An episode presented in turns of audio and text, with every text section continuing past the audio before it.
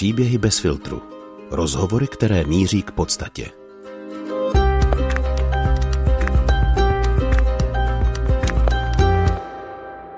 Milé posluchačky, milí posluchači, ahoj, od mikrofonu vás zdraví Ondra Havlíček. Za malou chvíli tady v tomhle podcastu, který si pouštíte, začne ta vánoční debata, na kterou vás lákal titulek. Ještě předtím bych vás rád poprosil, pokud máte chuť a líbí se vám, co děláme, prosím podpořte nás, můžete tak učinit buď přes platformu Hero Hero, kde nabízíme eh, celou řadu eh, bonusového obsahu, jsou tam třeba rozhovory s redaktory, knižní typy, ale taky třeba ukázky z rozhovorů, které jsme vedli pro knížku Kadasmana. Kromě toho nás můžete podpořit taky na webu bezfiltrupodcast.cz v záložce podpořte nás a to buď jednorázovou platbou eh, přes QR kód nebo přímo na náš účet, no a nebo taky, a to budeme úplně nejraději, trvalým příkazem, mm, kterým nás můžete podporovat eh, každý měsíc částku si zvolíte sami. Děkujeme, děkujeme za vaši podporu. Je 20. prosince podvečer a my tu sedíme s částí týmu příběhu bez filtru a začínáme natáčet vánoční debatu pro vás, pro naše posluchače, kterou chceme uzavřít ten podzimní seriál od dušiček do Vánoc, který běžela, který jsme nazvali Od smrti k životu. Sedí tu spolu se mnou taky Jarda Tomáš, Jardo, ahoj. Ahoj, ahoj, moc zdravím všechny posluchače. Bětka Havlová. Ahoj, čau. Doufám, moje dítě naštěstí spí tentokrát, takže nebude nic říkat. Ano, s Bětkou je tu i Anička a je tu taky Áňa spolu s Tereskou. Ahoj. Uh, moje dítě nespí, takže tady bude dělat neplechu. je to debata o smrti a o životě a bude hodně živá, nebo aspoň Tereska se zatím tváří, eh, že námi bude dělat hodně živou. Anička zatím spinká, tak uvidíme, jak to bude pokračovat dál. Já myslím, že je dobře, že nám tady Tereska dělá takovou živou kulisu, že se to k tomu tématu eh, toho života hodí hezky. My jsme pro vás připravili na podzim sedm dílů od smrti k životu. Eh, mluvili jsme, nebo jedna, jednotliví z nás mluvili se svými hosty nejprve v tom dušičkovém období hodně o smrti, o tom, jak smrt třeba ve svém okolí nebo u svých blízkých vnímali. Potom jsme se překlenuli takovým obdobím rozhovorů o tom, jak třeba žít, když už lidé byli k smrti blízko a potom se do života vrátili. No a uzavřeli jsme potom rozhovorem s porodní asistentkou o tom, jak život přichází na svět. Teď mě vlastně došlo, že to je přesně obrácení, než jak je to v životě. My jsme to vzali takovou to pozitivnější cestou ano, vlastně. že to je jak příběh Benjamina Buttona. Ne, dobrý, jo? že jako vlastně jsme začali smrtí a jsme skvěli, no. Um, tak ono to tak hezky, te, hezky tematicky putuje k těm Vánocům. No já vím, ale jako, že teď mě to tak došlo, no, že to jsme začali smrtí. a my jsme se na závěr našich rozhovorů ptali našich hostů na to, jak vnímají, co je pro ně smrt a co je pro ně život. A tak já bych tím naopak dnešní tu naši debatu otevřel. Co pro vás znamená smrt? Jardo. Pro mě smrt je tajemství. Jedním slovem. Je to něco, co, co je pro mě pořád obestřeno takovou velkou neznámou. Protože jsem se s tou smrtí nesetkal tolikrát za svůj život. I když setkal už, a je to naděje. Je to taky naděje v něčem. V to, naděje v tom tajemství. um, pro mě je smrt uh, jako úplně jasně a konkrétně, jako když bych prostě uh, odlídla od všeho, tak prostě opravdu reálně si myslím, že smrt je prostě uh, něco fakt super je to fakt divný. A občas nad tím jako fakt jako se zamýšlím, jako že spousta lidí říká, že se smrti bojí a já spíš jako smrt beru jako něco fakt, um, jako nechtěla bych samozřejmě umřít, ale tím, že jako úplně eh, stoprocentně věřím, že po té smrti se člověk setká s tím pánem Bohem a uh, plus mám jako nějaký, uh, já nevím, svědectví ostatních lidí, co třeba tu smrt jako tu klinickou smrt prožili, tak jako mám tak nějakou jako hroznou jistotu a pocit, že to prostě bude jako úplně super, takže vlastně z ní tady v tomhle smyslu jako vlastně vůbec strach nemám. A jediný, co jako samozřejmě člověka napadá, že by samozřejmě nechtěl umřít už teď a uh, když třeba letím a jednu dobu jsem měla jako, jsem než se nebála lítat, teďka jsem se potom bála lítat, tak to mě jako člověka jako napadá, jako ježiš, pane, pane bože, ještě nechci umřít. Tak to jako, když takhle je k tomu člověk ještě blízko, tak samozřejmě vím, že nechci umřít. Ale jinak jako mě prostě upřímně život přijde někdy dost těžký a uh, no nevím, jestli je to vlastně zdravý nebo nezdravý se na tu smrt jako netěšit, ale brát ji jako něco, jo, to už bude prostě klid. To mění bude se všechno třeba, vyřešený. Mění se třeba ten tvůj pohled na Mění se třeba ten tvůj pohled na smrt uh, s tím od doby, kdy se narodila Anička, jako když vlastně vidíš hmm. nov, nový život, jako úplně nový život novýho, novýho člověka, staráš se o něj každý den, tak změní se spolu s tím taky třeba pohled na smrt nebo na život? No asi, mm, asi se mi to mění jako tím, že to, aby to neznělo moc depresivně, jo, ale jakoby je pravda, že já jsem po, po porodu jakoby nebyla úplně jako uh, na vlnách nějakých uh, skvěl, uh, jenom prostě skvělého štěstí, ale že naopak člověku jako dochází, že teď už jakoby prostě tady seš fakt pro někoho a že nesmíš zemřít, protože prostě co by bez tebe to dítě dělalo, takže je to takový jako... Um, už fakt o něco jde. A uh, říkám, jako když se na ní dívám, tak si říkám, jako co tě v životě jako čeká, že prostě jako to dětství je krásný, dospívání taky a pak prostě přijdou ty problémy, no tak jako jestli to člověku jako vybaví, no, nevím, tak to jsem hodně depresivní, že? To jsem tady začala. Uh, ne, že je krásný, Aníčko, ona teďka spí, takže to ještě neslyší. Ještě Dobrý. to neslyší, to je, má štěstí. Áňo, jak se na to díváš ty? Na smrt. No já vlastně stejně jako Jarda jsem ještě za stolik setkání vlastně se smrtí neměla a většinou uh, jako nad ní vlastně nepřemýšlím, takže ju mám asi vytěsněnou, vytěsněnou někde jako daleko. Vlastně já si to vůbec nedokážu představit, uh, že bych měla umřít. Jako je to pro mě něco, co je absolutně nepředstavitelný momentálně. A když si to pokouším představit, tak většinou jakoby mám strach, ale uh, no. A proč máš strach? Já jsem vždycky takhle, dřív jsem měla strach prostě, protože jsem, protože jsem měla strach z Boha, tak vlastně jsem měla, jo, a věřila jsem tomu, že se s ním potkám, tak jsem měla strach vlastně z toho, že z toho soudu, jako jak se o tom furt mluvilo, že jo, mm-hmm. o, o tom, že teda bude člověk souzený, tak, tak jako z toho, no.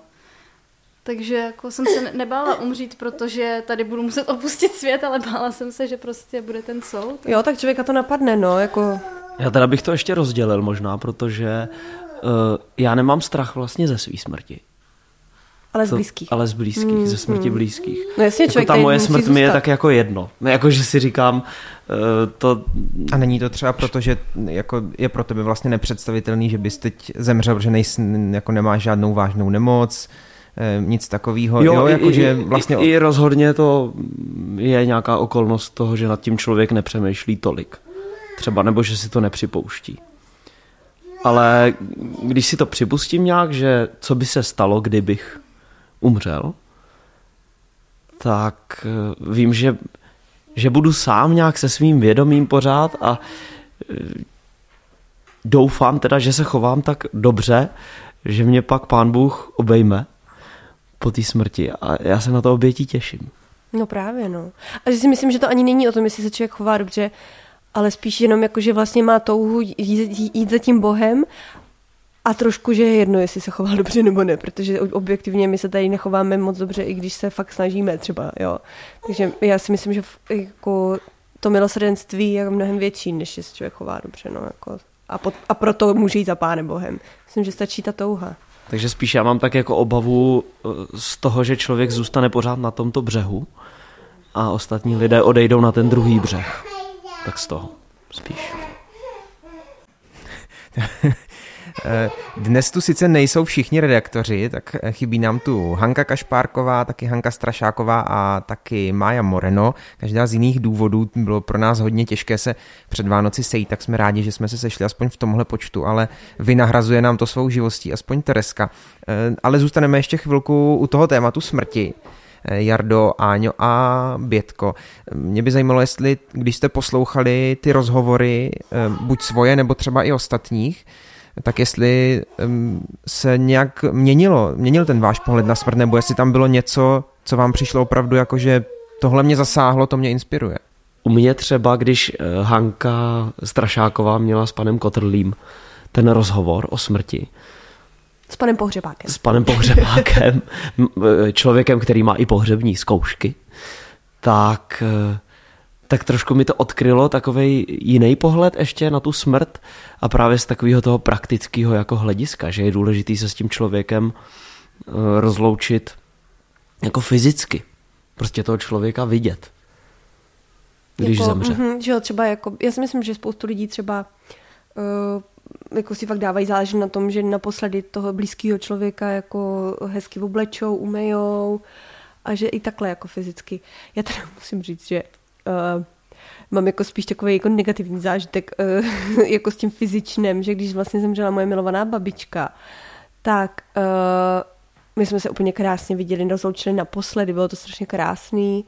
To jsme ještě nevěděli, že jako tak brzo umře, ale vlastně člověk má takové jako už tušení, ona za dva týdny na to zemřela a potom vlastně mm, jsem ji viděla až na pohřbu. A ty tam všichni stáli, ona tam byla otevřená rakev a už to bylo, uh, už tam byla díl prostě, že to bylo před týdnem, co zemřela, takže to tělo jako je hrozně studený, protože byla v té lednici a měla i vlastně jakoby, uh, začínala mít takový jakoby nějaké podlitiny na obličeji, prostě, že to, uh, že to tělo už jakoby nějak uh, začalo pracovat. A všichni tam stáli v té frontě, šli, se, jako, šli, jsme, šli jsme se podívat na tu babičku. A jako spoustu lidí, jako máme úplně obrovskou rodinu, asi 50 lidí a všichni jako uh, jí tak jako pohladili, nebo někdo jako pohladil přede mnou těsně a říkám, tak to jí musím taky pohladit. Šla jsem za babičkou a měla úplně takový jako vpadlý tvář, už to vůbec nebyla ona, to bylo fakt pro mě takový jako, ty jo, tak babička tady fakt není už, jako tohle už je jenom jako to tělo a to je takový hodně jako uvědomění si, že, že je fakt jenom nějaká jako tělesná schránka uh, to naše tělo a uh, a teď jsem se na ní šáhla a úplně mi to vylekalo, že byla úplně ledová hmm, prostě z té ledničky a si, jako byl to pro mě spíš jako děsivý zážitek, takže nevím, nedokážu si to moc představit. Pro mě to nějak... taky není rozhodně příjemný, co jsem zažil. Mm-hmm. Tyto pohřby, kde byla třeba ta otevřená rakev. Tak to vlastně jako, pro mě no. úplně nebylo, protože jsem věděl, že že tam ten člověk už není už a že není, už je to že fakt to jen schránka hrozně, taková. No. Já zase třeba naopak, protože mě zemřel babička s dědou loni oba v covidu, půl roku po sobě. A vlastně oba dva jsem viděl nejdřív dědu na podzim, byli jsme u nich na návštěvě, povídali jsme si, děda, děda nám vyprávěl, vzpomínal na jeden ze svých zájezdů, on byl řidič autobusu a projezdil Evropu se zájezdovým autobusem a tak on vždycky na něco vzpomínal a to zrovna vzpomínal tehdy na, na to, jak byli na Islandu, tam to, to vím, to on měl hrozně rád, tak prostě jsme u, něj, u nich byli, taková normální návštěva a najednou o tři dny později prostě jsme se dozvěděli, že je nemocný, že má covid a pak za, za týden najednou ho odvezli do nemocnice, pak byl v umělém spánku, pak zemřel, vůbec jsme ho neviděli a pak jsme ho nesměli vidět ani na tom pohřbu, protože zemřel na covid, takže oni museli je pohřbívat vlastně v nějakých těch, v těch pytlích. Oni byli v tom pytli v té rakvi, takže ta rakev nešla otevřít, nemohla být otevřená. Takže pro mě to třeba bylo vlastně dost, dost drsný, že to jako to rozloučení neproběhlo vůbec nijak ani za života, protože jsem si neuvědomoval, že je to naposledy, co se vidíme, ale ani po smrti, protože to už jsme ho vidět nesměli. To bylo jako vlastně infekční to tělo, takže jsme se s ním nesměli vidět a a nemáš uh, nějaký pocit, nebo já to tak jako mám, jo, že mně přijde, že když, že vlastně když ten živ, člověk je naživu, tak to, abys mu něco mohl říct, musí zavolat, nebo mu to jako fyzicky říct, prostě, že se s ním vidíš. Ale když ten člověk zemře, tak máš přece jako direkt že se s ním pořád můžeš bavit. Přístup k tomu dědovi. Já mám jako pocit, že vždycky, když té babičce teďka už něco chci říct, takže ne, že jako je jako funguje nějak na zavolání, ale mám pocit, že k ní ta myšlenka jako musí dolehnout. Chápeš? Takže jako nemáš pocit, že se s ním takhle můžeš jako rozloučit. Jo, to mám a dělám to. Jo. I s babičkou, i s dědou to, Já tohle to taky cítím. teda dělám. No. Cítím to teď jako vlastně mnohem víc, že, že to jako je to propojení a spoustu věcí jim, jim tak jako říkám, jako, že to tak jenom posílám nahoru. No. A říkám si třeba, hm, co byste na tohle říkali, nebo představím si babiččiny hlášky prostě, co by, co by, co by mi někdy řekla, prostě, Ončo, chceš baňu? To vždycky říkala, chceš baňu? Tak, co to je?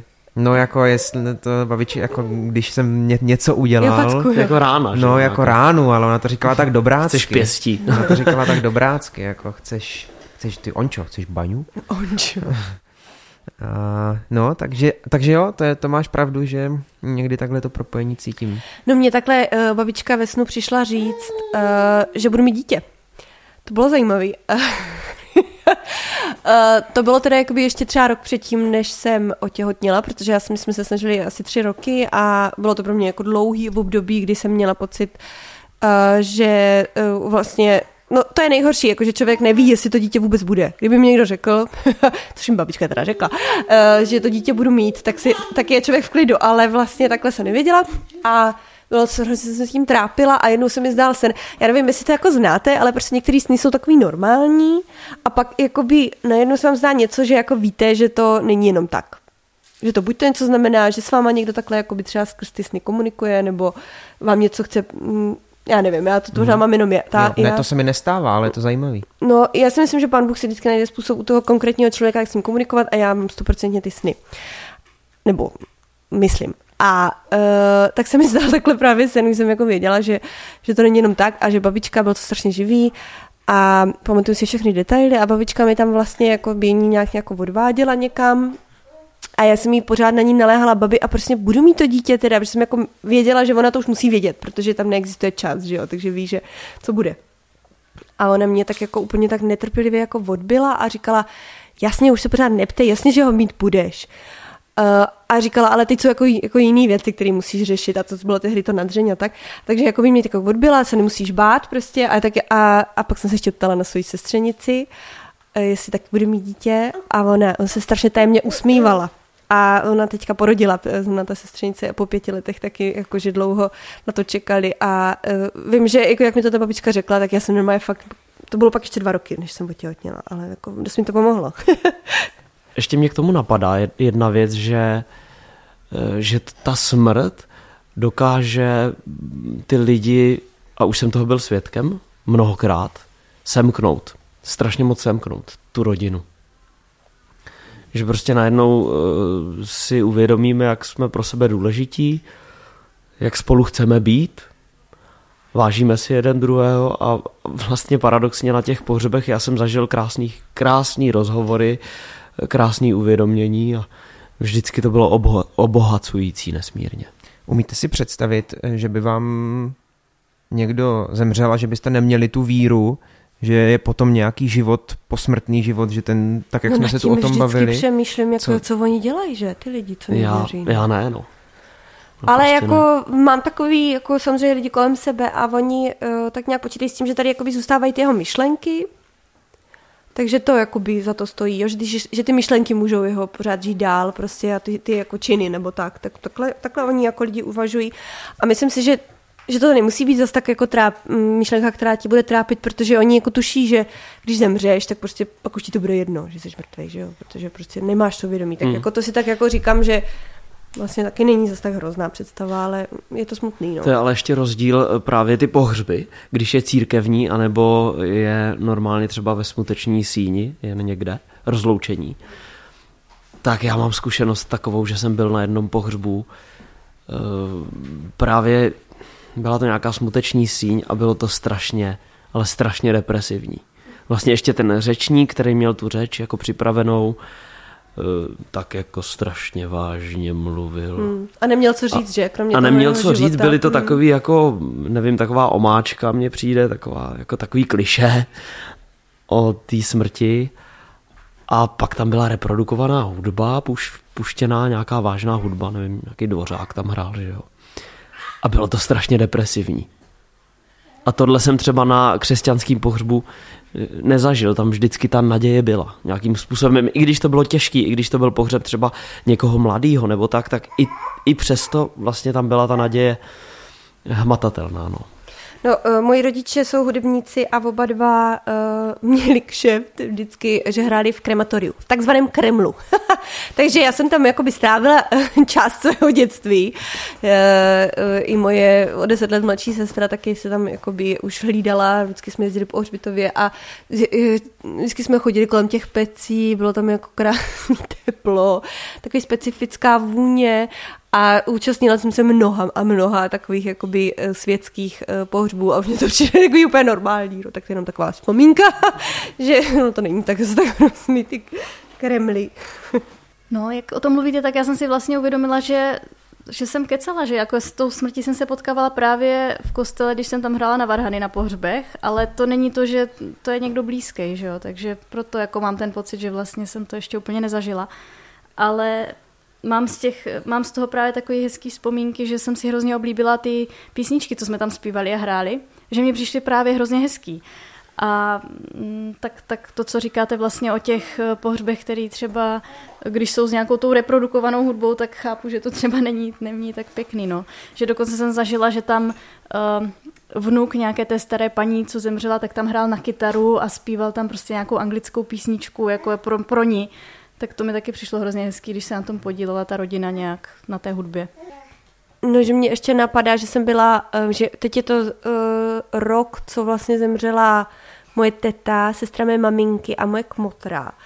A uh, to teda uh, jako byl taky moc blízký člověk a uh, doufám, že nevadí, jenom že budu sdílet jakoby nějaký poslední věci, které se děly před její smrtí, že ona když umírala, takže uh, slyšela tóny a řík, protože ona byla taky jako hudebnice a slyšela tóny a říkala je, Luborku, slyším hudbu svýmu manželovi a říkala různé jakoby akordy a tak oni říkali potom na pohřbu, mm, že eh, že neví, co to je ještě za symfonii, ale třeba jednou napíšou. A že to, mě to, to bylo takový jako skoro nejbližší eh, setkání se smrtí, jako skrz ty moje sestřenice, co jsem asi zažila a mm, vlastně oni, oni u ní byli a mm, musel být strašně silný zážitek, takže jenom skrz ně jako uh, si tak jako představuju, jaký to je, takový to plynulý přecházení z, té, uh, z toho života do smrti, no, že um, že to musí být hrozně zajímavý, no, prostě, že fakt jako, že si člověk uvědomí, jako, že je tady na tomhle světě a pak se něco jako děje dál, no, tak to mě jenom tak,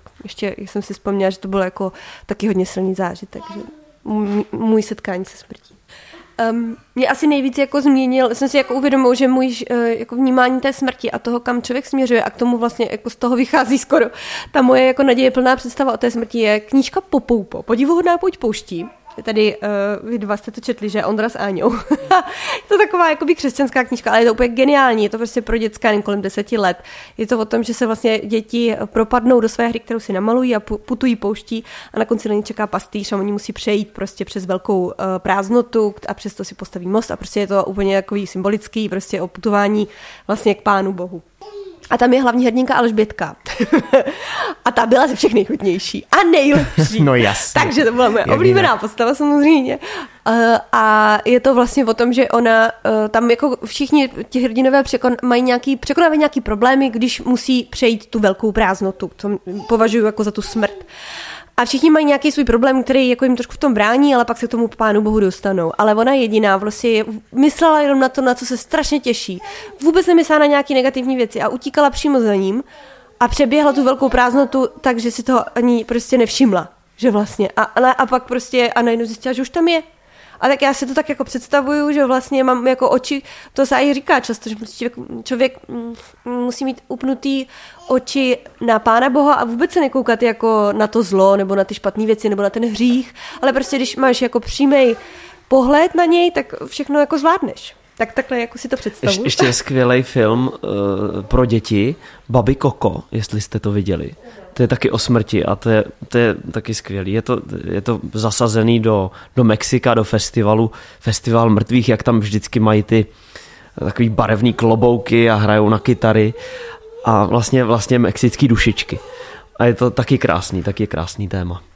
Ale já jsem ještě chtěl k tomu e, trošku tak nastavit ještě jiný pohled, protože jsme tady mluvili o smrti eh, hodně babičky, dědečkové, kdy to nějakým způsobem možná se čekalo, nebo to přišlo. Eh, mohli jsme se třeba s tím člověkem i rozloučit, ale někdy je ta smrt eh, jako třeba tragická a to si myslím, že je úplně ještě zase jako jiný typ, no. Mě fascin... Jako pro, pro, ty, hmm. pro ty pozůstalý, myslím. Mě, mě fascinovalo vlastně, nebo hrozně Hrozně jsem obdivoval tu sílu třeba právě Kolčavových v tom rozhovoru, který s nimi dělala Mája Moreno, kterým postupně zemřeli čtyři děti, některé nenarozené, některé třeba v hodně brzkém těhotenství, některé až v pokročilém, jedno dítě také až po narození na, na srdeční vadu. A to jsem hodně obdivoval a vlastně jsem si říkal, jestli bych vůbec zvládl smrt jednoho dítěte na to, na to čtyř. Ale jak oni tam říkají, život se nedá nežít. Musíš to jako vlastně zvládnout. Musí, no, ale, musí člověk jít dál. ale ona to tam, myslím, vzít. říkala. Se mi hrozně líbilo, že jí vlastně rozčilovala taková ta Kiara, co se stala svatou, protože vlastně několikrát uh, přišla o dítě a pak ho donosila, i když měla rakovinu, no prostě nějaký takový ty takový jako příběh a že, nebo ne, že ji rozčilovala, ale že si říkala, jak ona to dělala prostě, tak samozřejmě, že jako člověk v tu chvíli přece nemůže být radostný. A byla jsem na jednom takovým jako vlastně tragickým pohřbu, že to eh, se zabil uh, 15-letý kluk ze Střelic, plný kostel a vlastně ten farář jako říkal správně, jako co teď vám tady budu říkat o nějaké naději nebo prostě nějaký něco radostného. No prostě teď jediný, co můžeme jako být s tou rodinou, truchlit a prostě jako nějak to přežít. Protože prostě jako v tu chvíli říkat něco uh, jako Bude to dobrý. No, nebo jako, tak už je, nebo já nevím, tak samozřejmě, že člověk se vždycky snaží něco jako povzbudivého říct, ale jako v tu chvíli možná fakt je lepší, jenom no, tak teď je to fakt hrozný. Slovo naději tu padlo už několikrát a možná si ho ještě víc než se smrtí spojujeme s novým životem a o tom, jaké to je pozorovat eh, zrození a jaké jsou přitom pocity, mluvila Áňa Věvjorková se svým hostem. Aňo, m, co ti to dalo? Vlastně mě překvapilo, že jsme nakonec hodně mluvili o těch ženách, ale nemělo mě to překvapit, protože my vlastně nevíme, co se děje tomu dítěti. Eh, My jenom můžeme tušit, že to je docela šok dostat se z toho prostředí, který zná, do úplně nového prostředí, o kterým neví nic. Najednou je mu větší zima, eh, je tam třeba i ostrý světlo, eh, prožilo asi docela náročné chvíle, protože ten porod není náročný jenom pro tu ženu, ale taky pro to dítě. Možná chvíli třeba nemělo dost vzduchu, nebo ono se vlastně nadechne až, až jakoby potom, ale eh, že tam je takový hrozně stísněný a takže to asi nejsou úplně příjemné zážitky vlastně. Takže si říkám, jestli to nakonec není trošku jako ta smrt, uh, jo, že no, že vlastně, že pro to dítě to musí být hrozný, ono si třeba taky, kdyby mohlo myslet, tak si možná taky myslí, že umírá, že prostě už nic dál nebude, že No ono je vlastně přímo přirovnání jako uh, k tomu, jako, že, že si povídají dvě miminka v bříšku a co myslíš, myslíš, že existuje něco potom jako eh, po tom porodu? No tak ne, nikdo, nikdo se nikdy odtamtud nevrátil, tak asi nic potom není, že jo? Takže to vlastně se přirovnává jako novi, no, narození jako se smrtí vlastně. Ale jinak si z toho rozhovoru odnáším, že vlastně i, i to, i když to může být hrozně náročný, uh, takže i to uh, jako jde prožít krásně vlastně to, to narození. Uh, no, že, že vlastně třeba mě, já jsem taky od dětství slýchala, jak je to hrozný ten porod, jak je to prostě bolestivý, já nevím co všechno, ale že tady z toho rozhovoru si odnáším právě to, že na konci je ta velká odměna a a je to prostě krásný ty první chvíle, kdy uh, se ten člověk narodí, kdy prostě to dítě je najednou na světě a může se podívat na, na tu mámu, na toho tátu, na lidi okolo. I když ono asi zase tak daleko nevidí, ale vidí právě tak daleko, aby když leží na té mámě, tak aby jí mohlo koukat do očí. A říkám si, že pro to dítě to musí být jako vlastně krásný nakonec tohle, to taky jako ta odměna. A že se to někde v nás určitě zapsalo, i když si to nepamatujeme. Ten příchod na svět. Náš. Mhm. Naše narození. Je to vlastně zázrak, no. Který asi pak to pře- převýší možná. A to já teda nejsem matka, takže já to asi nedokážu popsat, ale možná, že, že ta radost je větší, ne? Potom. No tak hlavně ty hormony fungují tak, že to člověk naštěstí zapomene. a hlavně potom jako se stará už úplně o jiné věci, eh, než už o ten porod, no. Že to vlastně máš to dítě a musíš, to, musíš ho řešit, no. Nevím, jako, eh, co se říká, no, že jediný, co člověk musí přežít, je porod vlastně.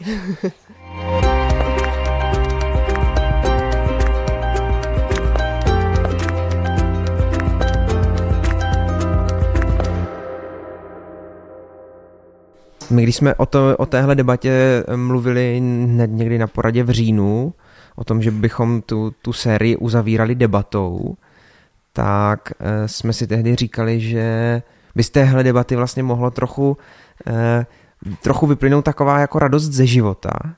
Jakože proč, jako jaký jsou ty obyčejné eh, věci, anebo neobyčejné věci, eh, které nám jako dělají život životem a dělají nám, nám radost. Uměli byste takovéhle momenty popsat, kdy jako se cítíte, že ten život prostě v tuhle chvíli jako teď žijete ten život? Já ti to můžu říct velice přesně, protože teďka momentálně, když vidím Teresku, jak uh, se něčím natchne a začne se třeba smát, něco se jí zalíbí. A je to fakt úplná pitomost, jo, protože ty malí děti se fakt smějí všem blbostem. A protože ten svět teprve objevujou, tak to je, to fakt probouzí život i v tobě, i, i v těch, co to vidí okolo a říkám si, že je taková škoda, že my o to vlastně přijdeme, o tohleto.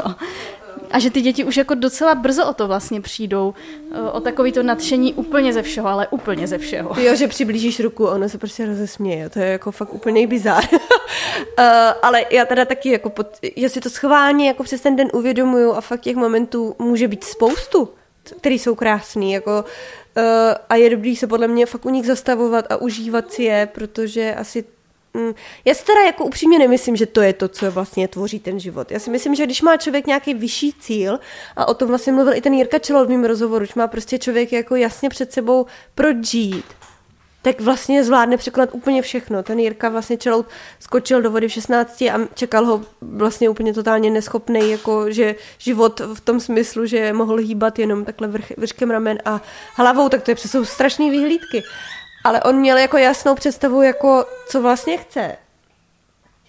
Ještě v životě zažít. On říkal lásku, že ten vztah chce mít a teďka má syna a prostě, um, že když má člověk jako vyšší jako cíl, co, co vlastně uh, tady chce v, životě, uh, chce v životě ještě jako předat nebo tak, tak nepřežít podle mě všechno a to je Mm, to, co jako táhne. Já si myslím, že se člověk musí chytat eh, právě takových těch maličkostí hodně v životě. Takový to uvědomění si třeba, eh, nevím, že se že máme střechu nad hlavou, máme co jíst, máme kolem sebe lidi, kteří nás mají rádi. To je úplně prostě geniální. Teď jsem viděl nedávno video na internetu, eh, jak rodina vstane ráno a všichni jsou zabalený v balícím papíru ten táta prostě to tak jako strhne ze sebe a jako já žiju a je strašně šťastný. A teďka tam přijdou ty děti, tak je z toho ještě víc jako nadšený, že má manželku, z toho je nadšený, že já nevím, teče voda teplá, že má práci, že má auto, prostě úplně jako, takový jako základní věci, ale jako když základní věci, jako které si my už no. neuvědomujeme třeba, mm-hmm, no. Mm. Kolikrát, protože už to je takový stereotyp, máme to a nějak nad tím nepřemýšlíme, no. Eh, já jsem jenom ještě chtěla říct, že vlastně, jak si říkala Betty, že to, tohle ne, jako by pro mě je jenom tyhle ty věci, jenom ta vděčnost za ty věci, to, to jako není pro mě taky celý život, že vlastně ten život a tu živost v sobě cítím, když mě něco natchne, když prostě mám před sebou nějaký úkol a teď eh, nevím, pocítím nějaký příliv kreativity a něco mě napadne a prostě už se těším, jak to zrealizuju.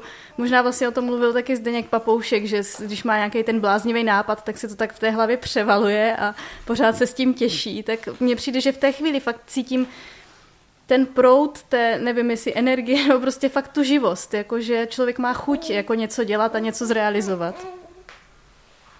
Já jsem nedávno byl na jedné takové akci a tam uh, si lidi, prostě třeba asi 10 nebo 15 lidí povídalo o tom a snažilo se, snažili se přijít na to, jak, uh, mám, jak se říká, jak Ježíš říká, uh, vezmi svůj kříž a následuj mě, jo, a teď se to, teď se to rozebírá vždycky a že jako máme mít vlastně jako radost z toho, že bereme ten kříž. A ta debata byla nad tím, jak můžeme mít radost z něčeho, Eh, čím trpíme, jak jako může mít člověk radost z bolesti. Přišlo mi zajímavý, že tam někdo říkal, tam pán vyprávěl svůj životní příběh a říkal, že přišel o všechno, že přišel o firmu, o manželku eh, s dětma, kte- kteří od něj odešli, že skončil na ulici, byl v, byl v nějaké ubytovně a tak a říkal, že v tom nejde najít radost. Že nemůže člověk najít radost v tom, že trpí, ale že tu radost našel v, potom v tom, že to jako přijal, že vlastně se s tím nějak... V nějakým tom pokoji, jako. No, že se, že se s tím nějak smířil. To mi přišlo docela zajímavý, vlastně si to neumím pořád sám úplně dobře představit, protože jsem nic takového neprožil, ale přišlo mi to, že v tom je taky ten život, že jako em, ten, ten pán prostě dokázal v sobě nakonec se nějak smířit s tím, co všechno se mu stalo a říct, bolí mě to, fakt hodně mě to bolí, ale jako to je ten kříž a to je ten život. No protože, a to si myslím jako, že mně se líbilo, co říkala Ivetka před uh, rokem, když jsem nic dělala, to je ta Ivetka, která se zjevovala pana Maria. Um, od roku 90-95, když jsem s ní dělala rozhovor právě o tom, i, o té její zkušenosti.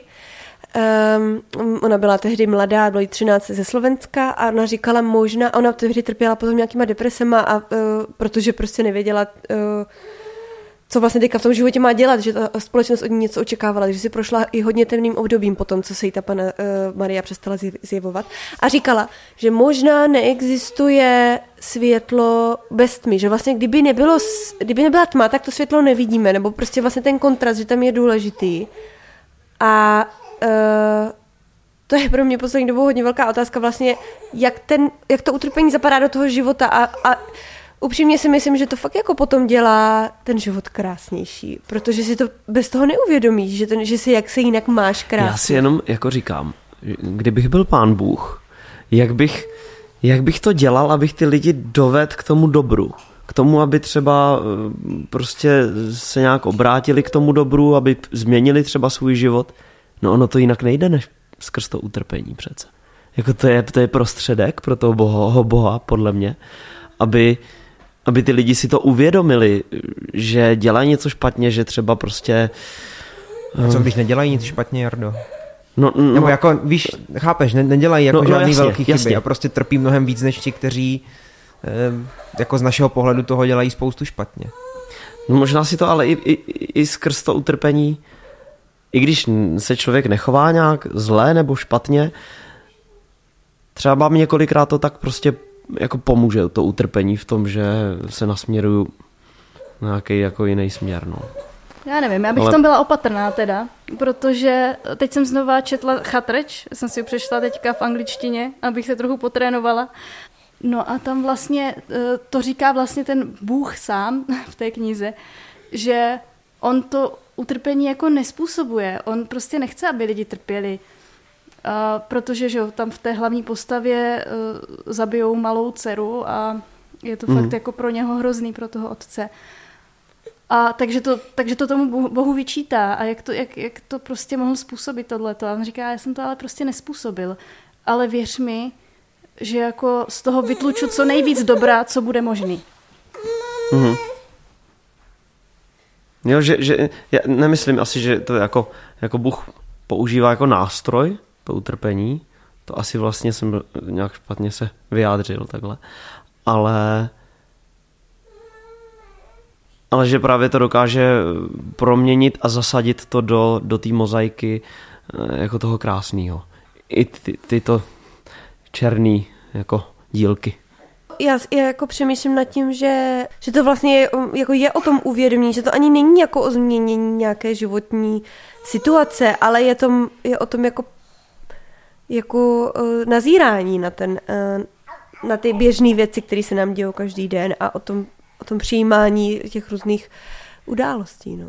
Já si myslím, že to je i o tom nazírání právě na ten život eh, jako takovej, že, že někdo, někdo to bere v té své celistvosti a ty obavy, které jsou do budoucna, tak se mu pak jako v jednu chvíli ho prostě pošlou k zemi často, nebo tak, že si prostě, jak bych to řekl, že má to vědomí toho, co ho, ještě, co ho ještě čeká a kolik toho je a vidí nějak v hlavě tu svoji cestu dlouho a že to je strašně moc a že si říká, že by radši snad ani jako nebyl, protože ho čeká strašně moc jako ještě utrpení a, a těžkostí. A je to podle mě o tom přístupu, že prostě jdeme tu cestu po těch úsecích. Jo, že každý den je výzva, každá chvíle je výzva, eh, každou chvíli musíme žít naplno, hledat v tom něco, ale nemůžeme se přece zabírat, eh, zabírat tím, co bylo a co je někde daleko, ale musíme být tady a teď ta přítomnost. Jako když člověk jde strašně dlouhou cestu mm, třeba, nevím, 100 kilometrů někde prostě nějaký nějaký puťák a kdyby viděl tu cestu jako najednou, jak je dlouhá, co všechno tam je, tak si řekne, a oh, tak to neujdu tohle. Ale když jdete, teď jdete po té louce, tam je nějaká zatáčka, tam je cesta do lesa, nevidíte, co tam je dál, tak to prostě projdete. Protože se to skládá z těch dílčích jako úseků. No. A to je podle mě podobný s tím životem, že, že to by se z toho člověk zbláznil, kdyby viděl všechno, co ho čeká. No a hlavně je to vždycky jinak, než si podle mě představujeme. To je další. Nebo když se, když se něčeho bojíme, jo. E, že teď jsem nedávno uh, si bilancovala prostě to, čeho jsem se v životě minulosti bála, jo. Třeba to, že uh, nebudu mít dítě, nebo jsem měla teďka nedávno o něčem obavy. A vždycky to prostě, když se něčeho bojíme, to dopadne pak jinak, no. Takže vlastně uh, a, a je to strašně zábavný, že vlastně je, to tisíckrát nevymyslíš a pak se stane nějaká věc, která to ještě změní, jako i když si člověk říká, že mm, že to tak určitě musí dopadnout, tak pak ještě to fakt může být jinak. Takže... Je pravda, že jsem si často ty obavy jako projektoval, eh, jako, že, že, to je strašně, že to bude strašně těžký něco a pak ve finále to nebylo takový, tak od té doby už radši nemám ty očekávání takový nějaký jako, ať už kladný nebo záporný, ale prostě to člověk tam jde a nějak to bude, vždycky si řek, řeknu. No ať eh, vy, naši posluchači, jste teď v jakékoliv části té cesty na louce, nebo v lese, nebo v, v rybníce, nebo ne, nevím, kde byste ještě mohli být na cestě. Nebo jste v noci a nic prostě jste v noci nevidíte. a nic nevidíte.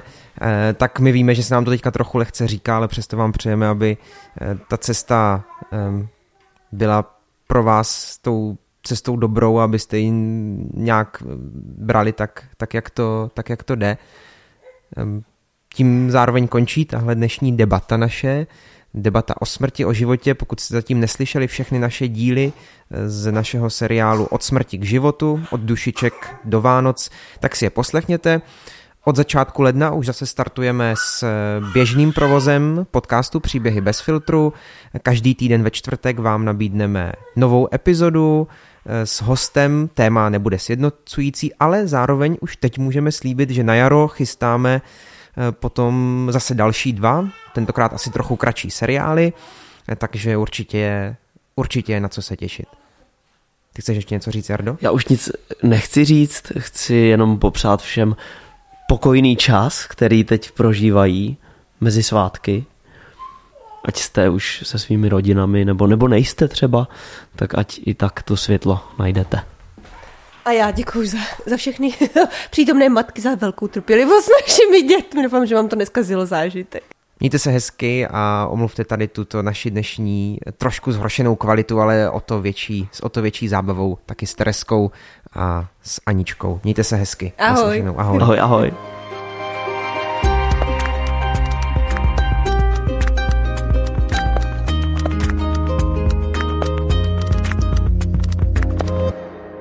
Bez filtru.